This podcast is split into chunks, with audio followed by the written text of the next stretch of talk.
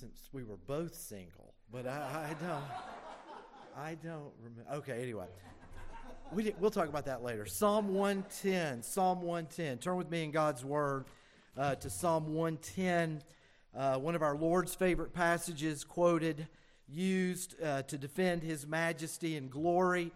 Uh, we find this quoted. We don't have time for all this tonight, so I'll tell you now Acts 2, uh, the glory, the person, the kingdom of Jesus Christ. Psalm 110. Let's stand together as we read uh, God's holy word. Uh, the Lord said unto my Lord, Sit thou at my right hand until I make uh, thine enemies thy footstool. The Lord shall send the rod of thy strength out of Zion. Rule thou in the midst of thine enemies. Thy people shall be willing in the day of thy power, in the beauty of holiness from the womb of the morning thou hast the dew of thy youth. The Lord has sworn and will not repent. Thou art a high priest forever after the order of Melchizedek. The Lord at thy right hand shall strike through kings in the day of his wrath. He shall judge among the heathen. He shall fill the places with the dead bodies. He shall wound the heads over many countries. He shall drink of the brook in the way, therefore shall he lift up the head. May God be glorified. You may be seated. The glory of Christ has been the center of God's revelation and purposes from the very beginning. Uh, since we rebelled against the Lord uh, in the Garden of Eden, and He revealed the one who would come and crush Satan's head, uh, himself being crushed in the process. Here we have uh, a depiction here of His glory, so we need to look at His exaltation. Secondly, we have His redemptive kingdom, how He rules. And third, we have something in verses 5 through 7 of the progress of his kingdom in history, what we should expect now that we are under the reign of Christ. Now, and then I'll make a few applications for us, but please remember my conviction as we come to this passage tonight is that we're in the presence of majesty. Okay, we all have a king, and he doesn't sit on the throne in uh, the UK. Uh, he sits on the throne at the right hand of his Father in heaven. And so that we properly learn in our individual callings and places in life to bow to him, we need to see how exalted he is. So let's begin there in verse 1. The Lord said to my Lord, Sit at my right hand until I make your enemies your footstool. Two quick points. First of all, the Father said something to his Son. And second, he made a promise of victory to his son. What did he say? Sit at my right hand. What does that mean? Right hand is the hand of power, the hand of authority, and three things I think in particular. He will sit there because notice this is David speaking. The Lord, Yahweh, said to my Lord Adonai, and remember our Lord used this. How can David address his son as his Lord? Oh, because the Messiah is the pre existent Son of God, uh, as well as David's earthly descendant, God and man, two natures, one person without confusion, composition, or conversion. So, first thing, this is said particularly as the, to him as the Davidic king. Now, this is interesting, and Peter will argue this on the day of Pentecost that what makes the death, resurrection, ascension, enthronement of Christ so important is that that is the fulfillment of the promise to David that of his seed one should sit on his throne. Now, I know for the last 170 or 80 years, uh, the, the false doctrines of, of dispensationalism has deceived multitudes into thinking we are still waiting for the Messiah to sit on David's throne. But the message of Pentecost, the message that armed the early believers to resist the beast of Rome, was that Jesus is now reigning, oh, at a, on David's throne, but not a throne in Palestine. That would be a letdown. This is a throne at the Father's right hand, whereas Calvin says he rules over all things, heaven and earth, by his power. Now, what's interesting, secondly, he said to his son, Sit at my right hand. He said this to him as a reward for his obedience, suffering, and death. Look at Isaiah 53. I hope you brought your Bibles tonight. We'll look at many passages of Scripture. Uh, Isaiah 53, I don't see a clock and I don't own a watch, so that's a good thing. Uh, sorry. Um, Isaiah 53, verse 12. Again, if we, if we had time, we could go through this in more detail. but again, very, very related to what we're looking at some three or four hundred years after David wrote Psalm 110.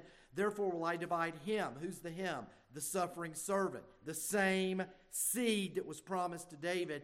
I will divide him a portion with the great, and he will divide the spoil with the strong, because he has poured out his soul unto death and was numbered with the transgressors, and he bare the sin of many and made intercession for the transgressors, which in Philippians 2, verses that I hope you know by heart and think of often, because we can't be disciples of Jesus if we are not thinking on the word of Jesus and abiding in it. Philippians 2 9, uh, you can look there with me or just listen as I read. Wherefore God, excuse me, verse 8, and being found in fashion as a man, he humbled himself and became obedient unto death, even the death of the cross. Wherefore God hath also highly exalted him and given him a name which is above every name, that at the name of Jesus uh, every knee should bow, things in heaven and things in earth and things under the earth, and that every tongue should confess that he is Lord. So, as the Davidic king, the mediator of the covenant, he sits.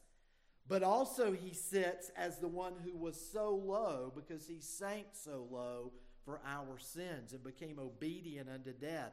And as Psalm 2 and Isaiah 53, which we read, and Philippians 2, and we can look at other passages, because he humbled himself to the will of his Father. Even though he was one with his Father in eternity, in power and glory, he humbled himself to be our surety and our head. Now he is exalted. Now, does he, why, why does he, does he need this as God? No. But as the mediator of the covenant, the one who sank low to save us, he is exalted to raise us up. And the Father's plan for history is that all men should honor the Son even as they honor the Father. Look in John 5 23. This is very important. Uh, God's purpose for history is not that uh, the Republicans win and that the World Economic Forum is overturned and all of these. Yes, that will all happen in, in time, but those are sub issues.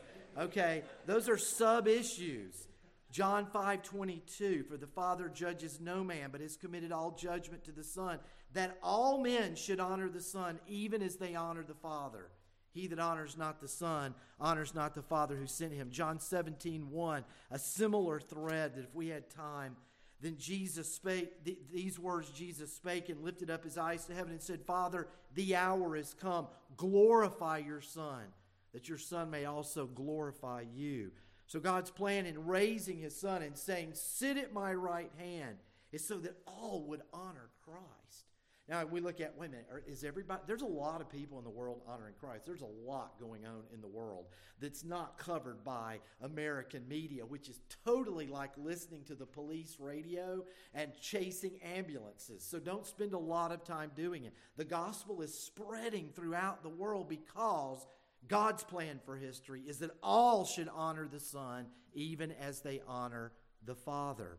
Now back to Psalm 110, the second thing sit at my right hand until what? Until I make your enemies your footstool. So he, he rules. Let me give you three things about his rule in terms of him being exalted to the right hand of the Father as the mediator of the covenant, having humbled himself, raised from the dead, ascended, enthroned, sitting on David's throne, ruling over everything.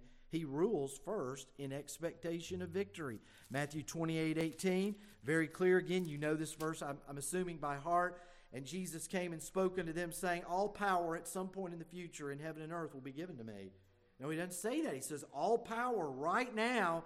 Now, wait a minute. Didn't he already have that power as God? Well, yes, but he's speaking as David's greater son. He's speaking as the mediator of the covenant as he's about to ascend. And he says in verse 19, Go. Verse 20, Teach in the light of I rule in expectation of victory. Look in 1 Corinthians 15, a passage that's not often looked at in this context, but it quotes. Um, it quotes this, this very verse in Psalm 110. 1 Corinthians 15, verse 24 and 25. Then comes the end, when he shall have delivered up the kingdom to God, even the Father, when he shall have put down all rule and all authority and power, for he must reign till he has put all of his enemies under his feet. The verb tenses here in Greek are fascinating because the idea at the end of verse 23, Christ is coming, the next word in Greek is end, And then there's verb tenses that actually take place and refer to action before that end comes. That he will have already put down all rule and all authority and all power because he must reign until all of his enemies are made a footstool for his feet. This is what he is doing, this is what he is exposing. Now, you might think, well, then why does the world look the way it does? I would suggest that the world looks the way it does, the West looks the way it does, because he is reigning and because he doesn't respond passively to apostasy.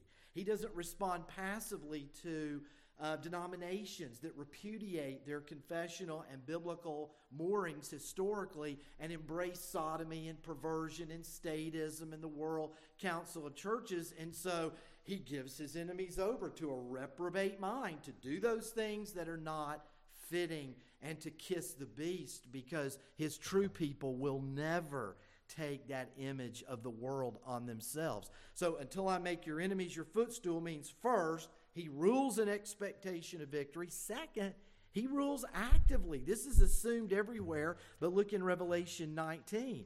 He's not a passive ruler, he's not a passive king. He is actively, and I think this passage and the present tense verbs would bear this out. This passage word occurs in Revelation, and we can't get into all that tonight, but this is his ongoing march. This is what he's doing. And I saw heaven open, and behold, a white horse, Revelation 19 11. And he that sat upon him was called faithful and true, and in righteousness he judges and makes war. His eyes are a flame of fire. On his head were many crowns, and he had a name written that no man knew but he himself. And he was clothed with a vesture dipped in blood, and his name is called the Word of God. And the armies which were in heaven followed him upon white horses, clothed in fine linen, white and clean, and out of his mouth goes a sharp sword, that with it he should smite the nations Okay, when heaven's not, when in, in the heavenly state, they're not going to be nations as we now know them. This is talking about in history, throughout history. And he will rule them with a rod of iron. And he treads the winepress of the fierceness and wrath of Almighty God. And he has on his vesture, his clothing, and on his thigh a name written King of Kings and Lord of Lords. So he rules with active power. Um, he rules with as he marches and subdues, especially by his word, the sword coming out of his mouth. Turn to John 3:17. I want to bring out something else here just about his reign. He, he rules with a specific redemptive purpose. Now, we'll talk in a minute about some of the, you know, yeah, strike the head off of kings. I mean, yes, that, that's in here as well. But I think we need to remember we got to be real careful that when we talk about the reign of Christ, we don't absorb it into some kind of American exceptionalism or Republican conservatism because it is so easy and has been throughout Western history to confuse the kingdom of Christ with the political kingdoms of men. Jesus says this in John 3 17, right after, of course, verse 16. He says, For God sent not his Son into the world to condemn the world, but that the world through him might be saved. Again, so that's the reason Jesus came into the world, humbled himself, became obedient unto death, was raised from the dead by the glory of the Father, is ascended and sits on David's throne. It's not to crush your political opposition, it is to save sinners.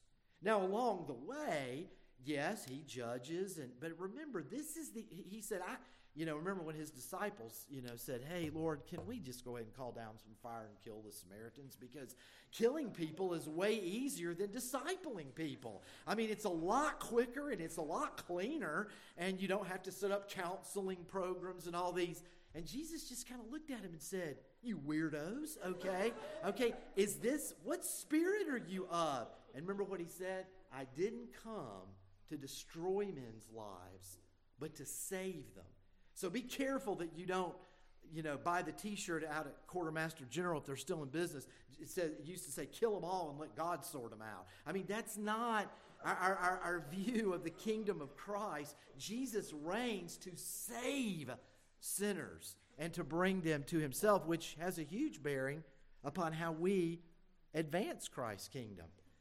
All right, so first, he's exalted. And by the way, you must look at this. I, I, just, as a word here, I know there's other things going on tonight, but John Owen once wrote that the he believed, I think it's still true 400 years later, that the, that the source of most of the weakness in the life of the Christian is a failure to see the glory of Christ and commune with Him often in His glory. Because th- he, this is a real person. It's, it's as real as this pulpit. It's, he's in flesh, he's in blood, he's enthroned, he's ensconced in glory at the right hand of the Father, and he is there to save you. He is there to help you. And as we'll see in a minute, he's there to be a sympathetic and merciful high priest. Now, his kingdom is very redemptive, saving. Look, look in verses 2 through 4 in, in Psalm 110. Um, it, two things. I mean, I, we could divide this. I'm, I'm trying to be simple so we can really remember it. One, he rules out of Zion there in verse 2, notice.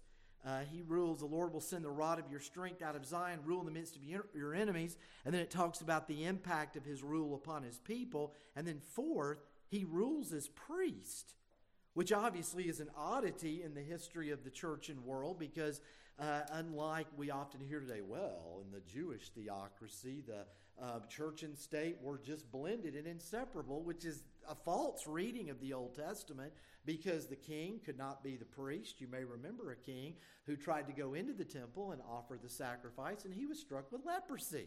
Okay, and the priests were not kings. These offices were kept separate and distinct. Church and state were distinct, had distinct functions and distinct officers in the polity of Old Testament Israel. But in Jesus, they're united. We'll get there in just a minute. But first of all, just quickly, he, he rules out of Zion. What does this mean? Well, I, I, to, to be simple and direct, Zion, Mount Zion, we've come to Mount Zion. This, this is the church.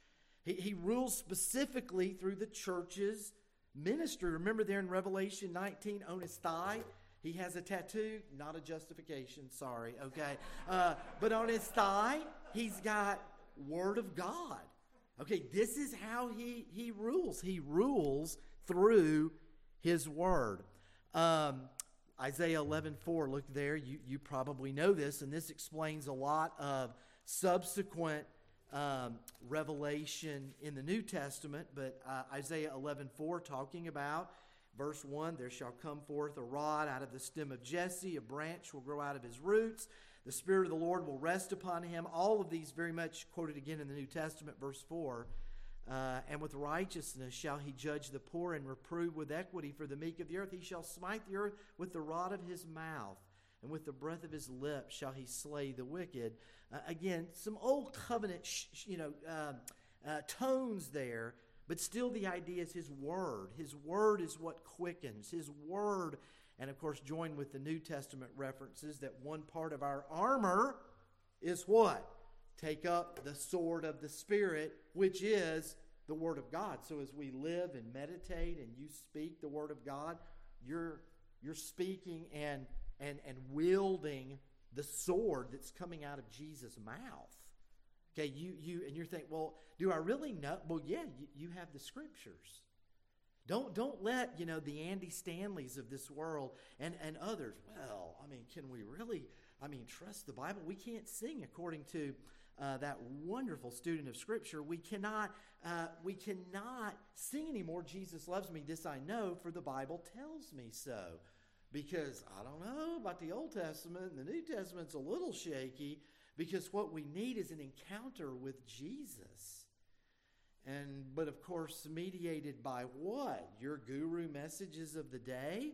Because the Jesus of Scripture, he opened the Scriptures and he and he read them. As a matter of fact, one of the scenes I, I wish I could have seen uh, more than any in the Gospels, if you'll allow me this liberty for a moment, is not, you know, yes, uh, calming the seas and raising Lazarus, those, but I would have loved it to have been there um, in the synagogue of Nazareth at the outset of his ministry. This is recorded in Luke 4, where he went in and he asked for the scroll of Isaiah. And Isaiah would have taken six or eight scrolls, depending upon their size. It wasn't like our, our codex, our Bible. And so he found the place where Isaiah 61 was written, which means he would have had to go through the scrolls and find it. And then he, I can just imagine that scroll just trembling as the author reads. So, so don't give me this, well, we don't really know what Jesus would say. Yes, we do. Read his Bible, okay? Use his Bible. It, it's the Word of God, all times, all ages, and that's how he rules. He rules out of Zion, he rules through the church's ministry, faithful ministry of the Word.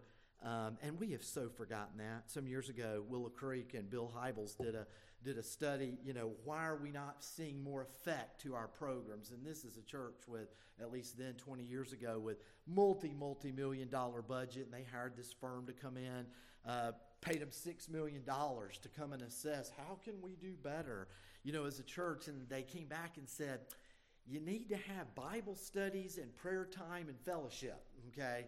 And Bill Hybels was like, that's a good idea. We need to incorporate those things in what we're doing. You're not laughing, okay? You you should be you you should be like, really? Okay, I thought that's I thought that's how Jesus grew. The church in America has forgotten this. We want an experience of worship, which is a guarantee of infancy. Okay. Jesus rules by his word. Now, notice here, it says, go back to Psalm 110. It, there's few other little descriptions here just for completeness. We can't spend anything like the time each one of them warrants. But it says he rules in the midst of his enemies.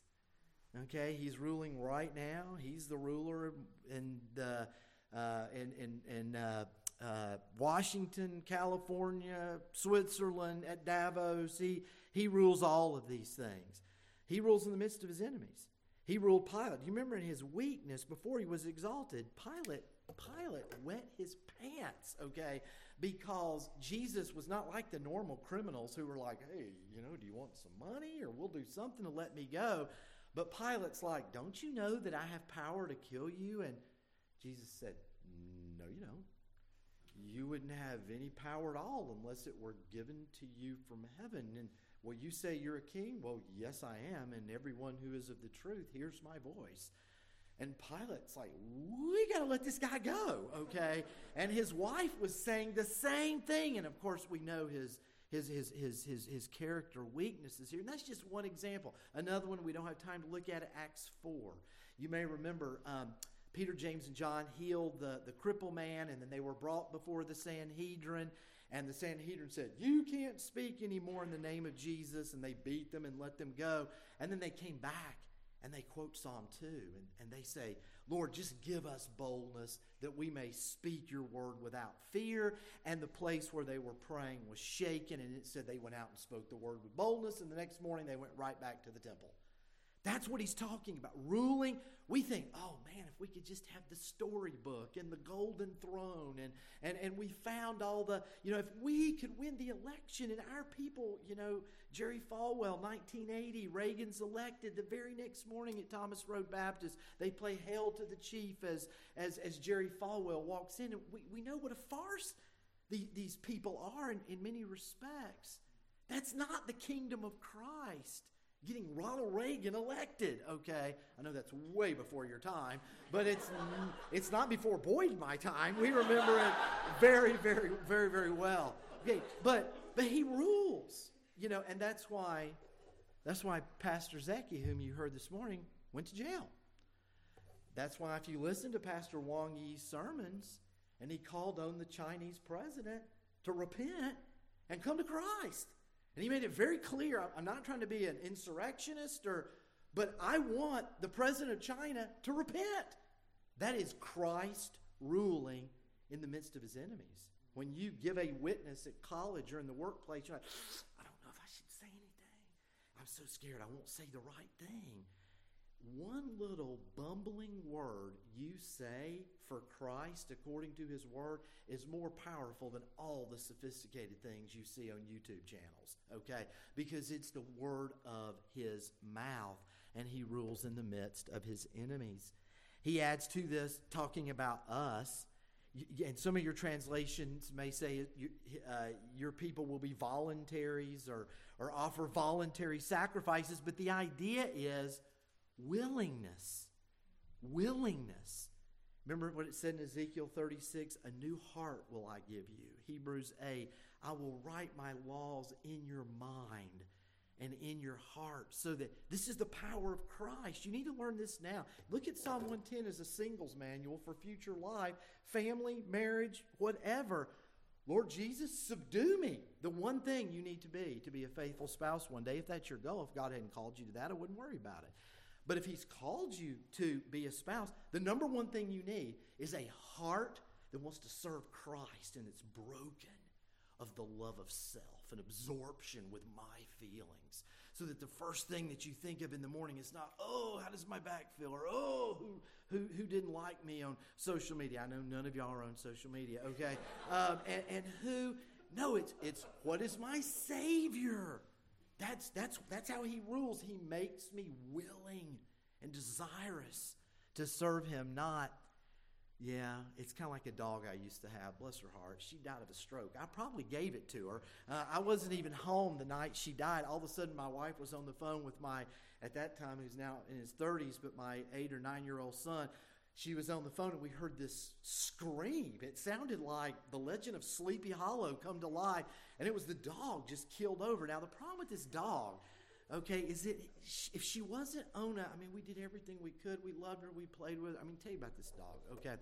One time, we brought the dog was inside and, and, and, and it was really stormy and we just put, him, put her out in the garage for just a minute and i cleared everything out and and a little bit later and the garage doors open and she could come in and out like she wanted to and and i go down why is there cement running down my driveway in rivers. Well, she had drugged two 50 pound bags of cement out there in a storm, and cement is just pouring down. And so, you know, we, we couldn't we couldn't walk her. Another time we, we, we kept her, she was in there for just an hour. This is with Kevin medcalf you can ask him. And she came out and she had Kevin's front bumper in her mouth, okay? And she had pulled off the bumper of his car, okay? That was a dog that wasn't willing, okay, to do any. And it's like us, you know, you got to have a choker. You feel like you got to have a choker. You know, if I don't obey God, and we, I didn't like to use a choker collar on this dog, and I only did it a couple of times, so don't call PETA on me, okay? but that's not what Jesus is. Jesus, you don't have to have a choker when you know Him. He's like, yeah. okay. He makes us willing because He he gives us what he, he, he has a freshness to him. Again, this is some beautiful language. We probably should just stop here and talk about it, but the beauty of holiness from the womb of the morning, the dew of your youth. I think the idea here is he gives his people, because he has youthful vigor, he never loses his freshness. He gives us youthful vigor and freshness in serving him. It, it doesn't get stale. Maybe this is some of what Paul meant in 2 Corinthians 4 when he said, even though the outward man perishes, and just look at some of the old folks, I mean, here tonight, I mean, the outward man is not what it used to be, is it, Boyd? Okay. And yet, what, what is it? And, and Chris, okay. But, but what does he say? The inward man, the inward man, why is this? Because the man that endures, the new man is in union with Christ. The new woman who endures is in union with Christ, and he gives continual vigor. Now, one part of this, verse 4, is that he unites not only the kingship, but the priesthood. Now, there's a lot in here on Melchizedek. You may remember Abraham's encounter in Genesis. If you want to read more on Melchizedek, go to Hebrews 7. But basically, the idea I think here is is that unlike the king who just stridently marches through history with a sword and he's just killing all of his enemies and yeah, I want to get close to him and I want to serve him, but there's he's kind of scary. He's got a pointed sword. This king is also a sympathetic priest. This king is also, remember Melchizedek, what qualified him to be a priest? His, his person. He didn't have a he, he, wasn't, he wasn't descended from any known lineage. I don't think Melchizedek was a ghost or just plopped into history. The point here was is that as, he, as a chosen kind of type of Christ, it, the point was not his lineage. It wasn't where he came from. It was his, his righteous life. And, and if you read through there in, Hebrews 7, um, it, it's his person that qualifies him. Now imagine this. The king who is at the Father's right hand. And if you read Revelation 5 later, we, we really ought to go there, but I won't do it. Remember, this king looks like a lamb that's been slain. Now, remember what that would look like if you, we, my mom remarried after some years after my father died when I was young and married a sheep farmer. And, and he talked to me a lot about sheep and slaughtering sheep and shearing sheep. And if you remember, a, a lamb looking like it had been slain, okay, and, and so it still had the stigmata of the blood. And wait a minute, this is a very different view of kingship. See, this is why the Jews rejected Christ as the Messiah and, and still do, at least the rabbinical, the rabbinically enslaved Jews do, because it's like, no, we, we want the, the Solomon kingdom, the, the 12 marble lions and the, and the throne of ivory, and we want the glory. But a lamb looking like it's been slain, the king who has all rule, all authority, and all power, and yet he's a merciful high priest.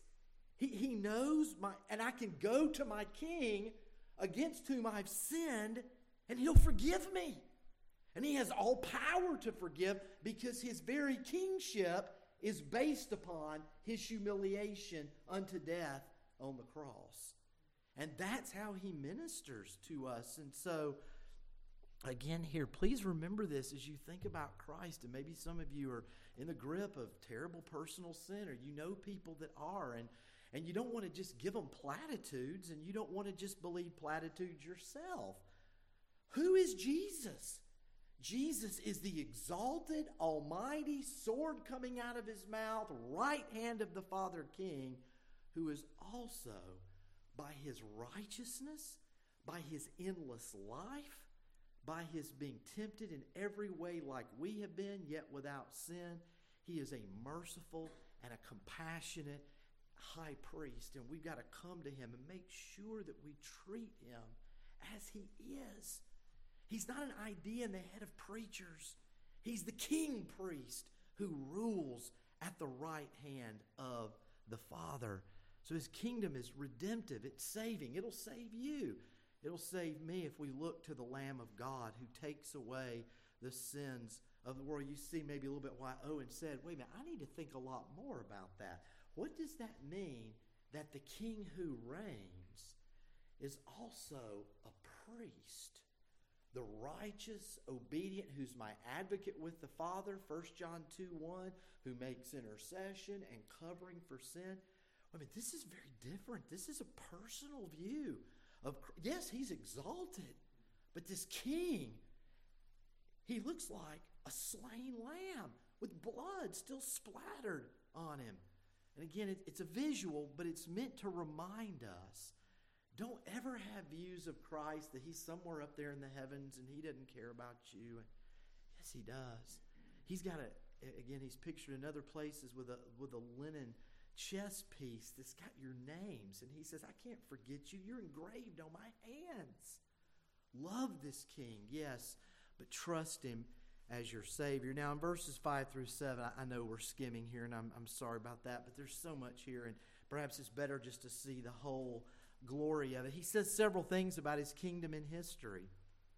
He says, The Lord at your right hand will strike through kings. I'm reminded of Isaiah chapter 60, verse 12, that that nation and kingdom that will not serve you will be utterly ground to powder. Somebody in my church uh, asked me two years ago, when, in the wake of all the stuff that was going on, said, uh, What are you most afraid of right now? And I said that Jesus is doing all of this. That's what I'm most afraid of. I'm not afraid of men. Okay, these people that we've got ruling over us, yes, we need to respect and honor them, but they do not, they could not wipe Nebuchadnezzar's boot, okay? They could not wipe Julius Caesar's boot, okay? In terms of those men in antiquities, um, mental uh, intelligence and determination and even giftedness in the kingdoms that they built without any of the technology that supposedly we think is so important today. Don't be afraid of men.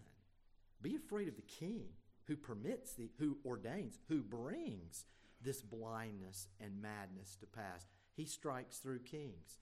Uh, he ju- notice in verse six, he judges among the nations. He judges among the nations. He's judging among. You might say, wait a minute, I thought what's happening in the United States, say, we'll just pick on our nation, is because that um, maybe Satan's got us by the tail. No. I, I mean, I don't know what the devil's doing, but he's not omnipotent, and he, he if you resist him, he has to flee from you. He's a real enemy, and I would not underestimate him. That's why we've got real armor. But remember, it's Jesus that's judging the nation that had a president like Thomas Jefferson, who was no Christian, but who said, I, I tremble when I think that God is just, which is on his monument in Washington, versus the leaders we have today when I tremble when I think that babies won't get to pick their transgender over time. Okay? So you, you pick who. Uh, Jesus fills his enemies with madness. And, and, and he searches the hearts and he rules. And he's what's happening in the United States today is not because Jesus is not reigning, it's because he is reigning. And he's striking his enemies with madness. By the way, just, just so you'll know, I mean, we need to face something. I, I know we live here, and I've lived here all my life, but um, I, I want to just be real honest with you. Some of you may not agree with this, but in the light of this context, I'm, I'm going to say it anyway. You need to be afraid, very afraid, to be an American right now. Okay, and it has nothing to do with oh the 1619 project and all these other kind of lies that are being. It is because we're the only nation upon the face of the earth that has nuked other nations. We have murdered 63 million babies over the last 50 or 60 years. We encourage among our youth sodomy, just incur- child abuse in our educational system galore. Be very afraid of the wrath of the Lamb because he judges among the nations. And, and you're, please understand, your next door neighbor who's not a Christian, he, he can't see this. She can't see this. Only you can repent and ask the Lord to please have mercy upon our land. Lord Jesus, don't slay us in your wrath, but have mercy upon us. Because, as he adds here, he's going to fill the places with dead bodies and wound the heads over many countries. If you read Revelation, one of the themes in, at the end of chapter 6, this incredibly jarring verse, it says in verse 16 and 17, Who can abide the wrath of the Lamb? What? Wait a minute. Is that New Testament? Yeah, that's New Testament. Again, it, I thought you said his kingdom was redemptive. It is. And it saves men. But those nations that won't submit to him, he judges and he inflicts with blindness.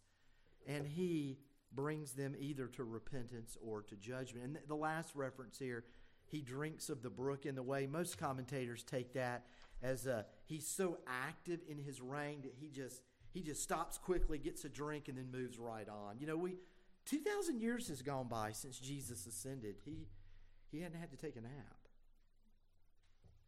Um, he, he's not grown tired. Now, I think the church in certain seasons has grown tired of his gospel. I tell you what, let's make up a, a system of repentance where uh, you go to the priest and you confess and, and uh, you do auricular confess, you know, out loud, you know, oral confession, and he'll give you 25 Ave, Ave Marias, Paternosters, and then if you don't do enough at the end, then you can spend some time in purgatory. And wait a minute, we, we, we believe that for a long time, and then we wonder what happened to the apostolic. Again, we've got to be really, really careful with the Lord Jesus Christ. He is not, as Luther said, he does not have a nose of wax that you can just move whichever way. You, we've got to stick to God's word and, and remember that He is tireless, He's, he's patient. He doesn't get in a hurry like we do at a red light and think, oh no, my plans are not going to be realized. I'm going to be 30 seconds late. No, he is, he is tireless. He is always looking for the next um, place to conquer. Now, in the light of this, what should we do? I mean, so personally, I, have tried to make some personal comments in here, and I know I've skimmed, and if I've stepped on toes, as long as it was biblical, I'm not sorry. Okay, um, but but but but please, let me just suggest three or four things. Bow to the King. Okay, bow to the King. Bow.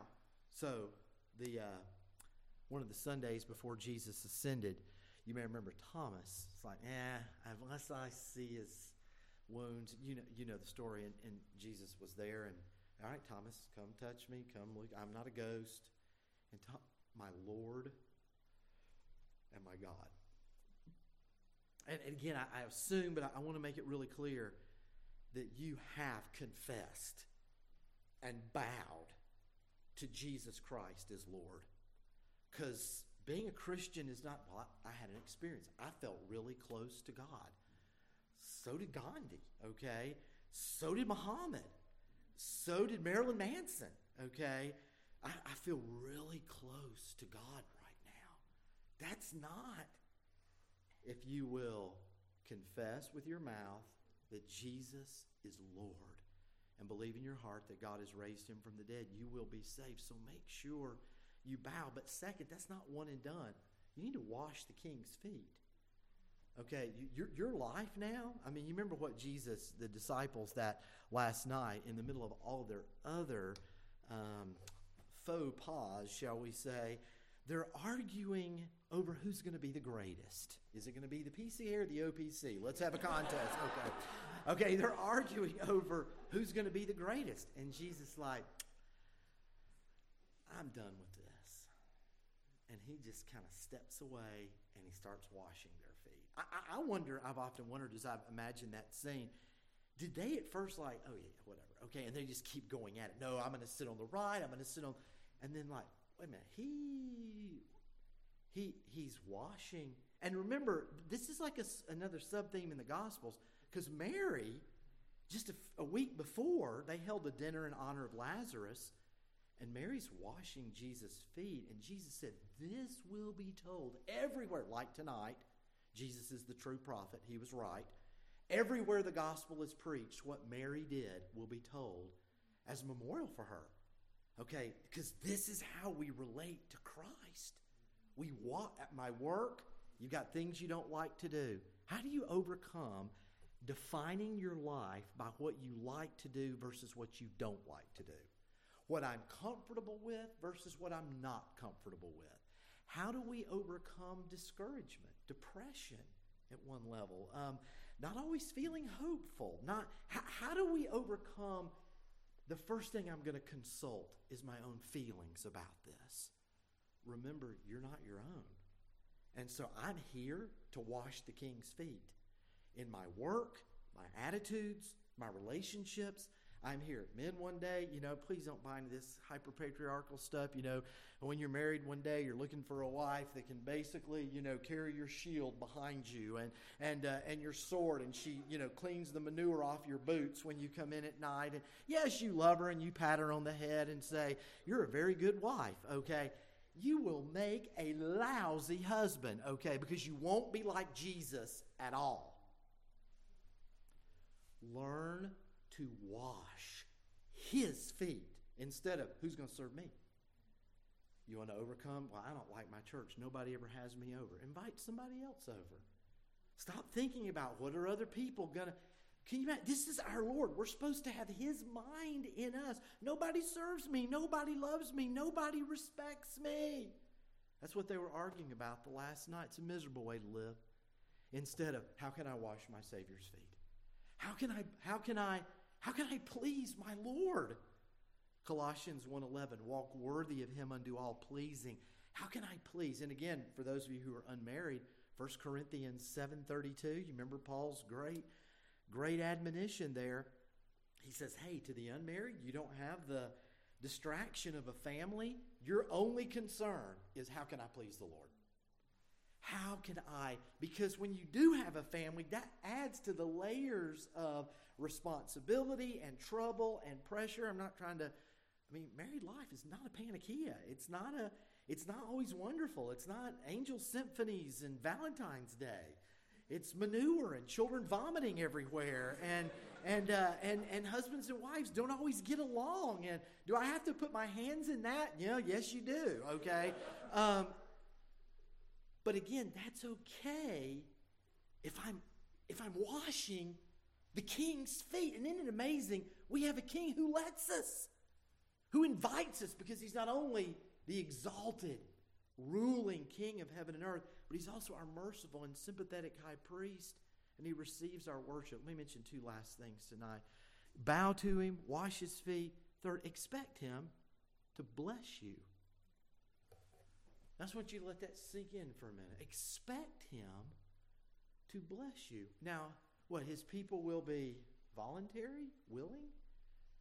Um, you see, the eye of the Lord is upon those who fear Him.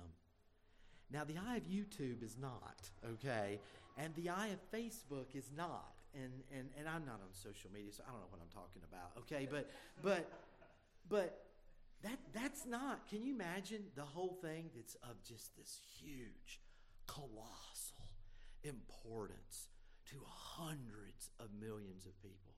And the Lord doesn't even look at it. He doesn't even care.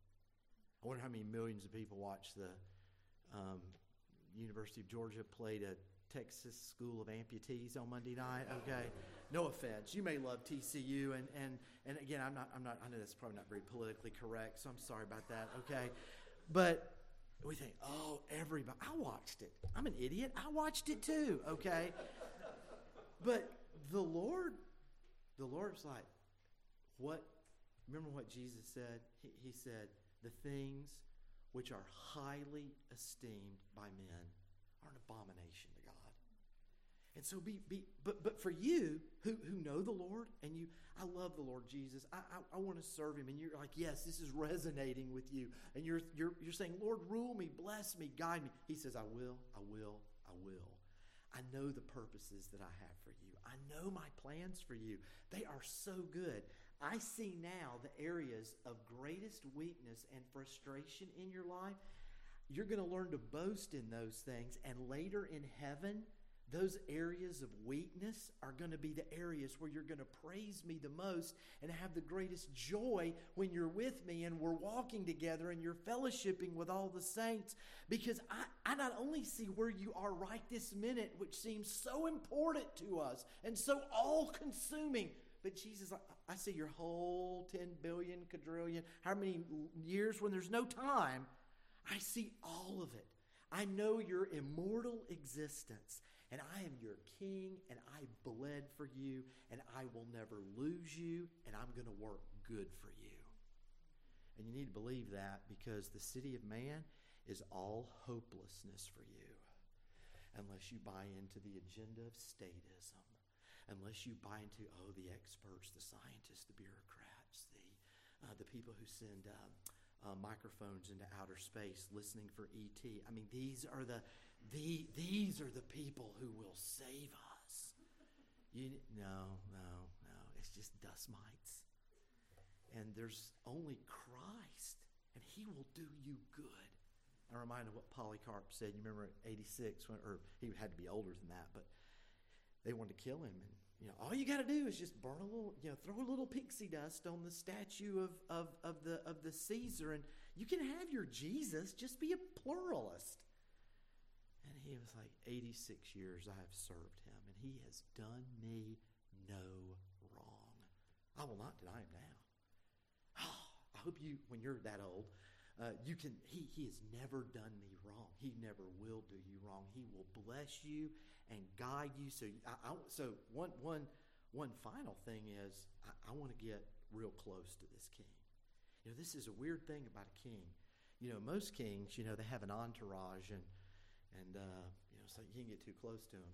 Uh, we had a family in our church some years ago. He was uh, part of the Korean community in, in Atlanta, and he got invited to go meet the president with his family, and there was a protocol class you know, when you go meet the president, you, he's got to extend his hand first to you and don't rush him. And, you know, and so they had a little daughter. I'll never forget her. It's like, oh no, she's going to meet the president. This could be an international incident. And sure, sure enough, as soon as she, the president, and she runs right. And, he, and the, the, the, gentleman was saying, don't shoot, don't shoot. Okay. You, you can't get, you can't rush the, well, this is a king. This is a king Please take this with you. This is a king you can get really, really close to. And you can get close to him with your leprosy. He's not a king who says, hey, when you've worked out and you've lost the weight you need to lose and you've fixed yourself, come see me. No. He's a king who, when the lepers come to him and he and they say, Lord, if you're willing, he can you can make me clean, he just touches them. And he says, I'm willing. You be clean. This is a king that through prayer, through the word, the fellowship of the saints, we can get close to. He loves us. We can abide with him and he in us. So let me encourage you yes, bow to him, wash his feet, expect him to bless you, but get close to him. Know this king. Peter, 2 Peter 3:18. Grow in grace and in the knowledge of our Lord and Savior Jesus Christ. If I could say one last thing to you uh, as um, I'll just say it, my unmarried brothers and sisters, most of us here, the best thing you can do to get ready for whatever God has for you in the future, and only He knows what that is, is to get very close to Christ. Because if you're a man, the only way a really godly woman is going to want to get close to you is if you're closer to Jesus than she is, okay? Because then she can trust you to lead her and not trample on her. And like Matthew Henry said, she was made out of his side, not to be trampled on by his foot, not made out of his head to rule over him, but out of his side to be near to him, nurtured, loved. Why? Because that man is close to Christ. And the same thing with you girls. I'm going to get as close to Christ, not in just this intensely self absorbed, my personal relationship with Jesus, but His Word, fellowship with Him, yes, washing His feet, trusting Him. Because this is what this is the cash value of Psalm 110, not yes, Jesus is going to cut off Joe Biden's head. Hallelujah. Okay. Joe Biden doesn't know he has a head. Okay, so so again, we, we sorry, I didn't say that. Okay, that was somebody else. Okay, but but, but sorry, I really should not have done that. My wife, my wife would kill me. Okay, um, but the but the point here is what that that's our oh that's who Jesus is. Yes, this Jesus, he will grind.